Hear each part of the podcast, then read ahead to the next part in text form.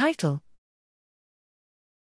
Early whole-body mutant huntingtin lowering preserves proteins and lipids important for synapse function and white matter maintenance in the LAC 140 mouse model. Abstract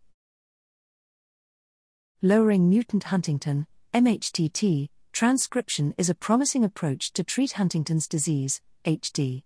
Using a MHTT inducible mouse model, we analyzed MHTT lowering initiated at different ages and sustained for different time periods.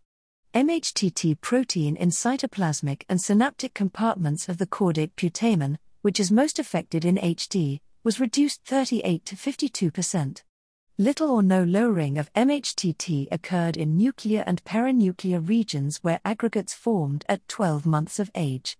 MHTT transcript repression partially or fully preserved select striatal proteins, SCN4B, PDE10A. Total lipids in striatum were reduced in LAC 140 mice at 9 months and preserved by early partial MHTT lowering. The reduction in total lipids was due in part to reductions in subclasses of ceramide, CUR, sphingomyelin, SM, and monogalactosyl diglyceride, MGDG, which are known to be important for white matter structure and function.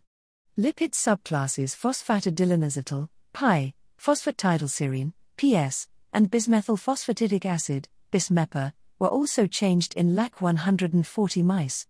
Levels of all subclasses other than ceramide were preserved by early MHTT lowering.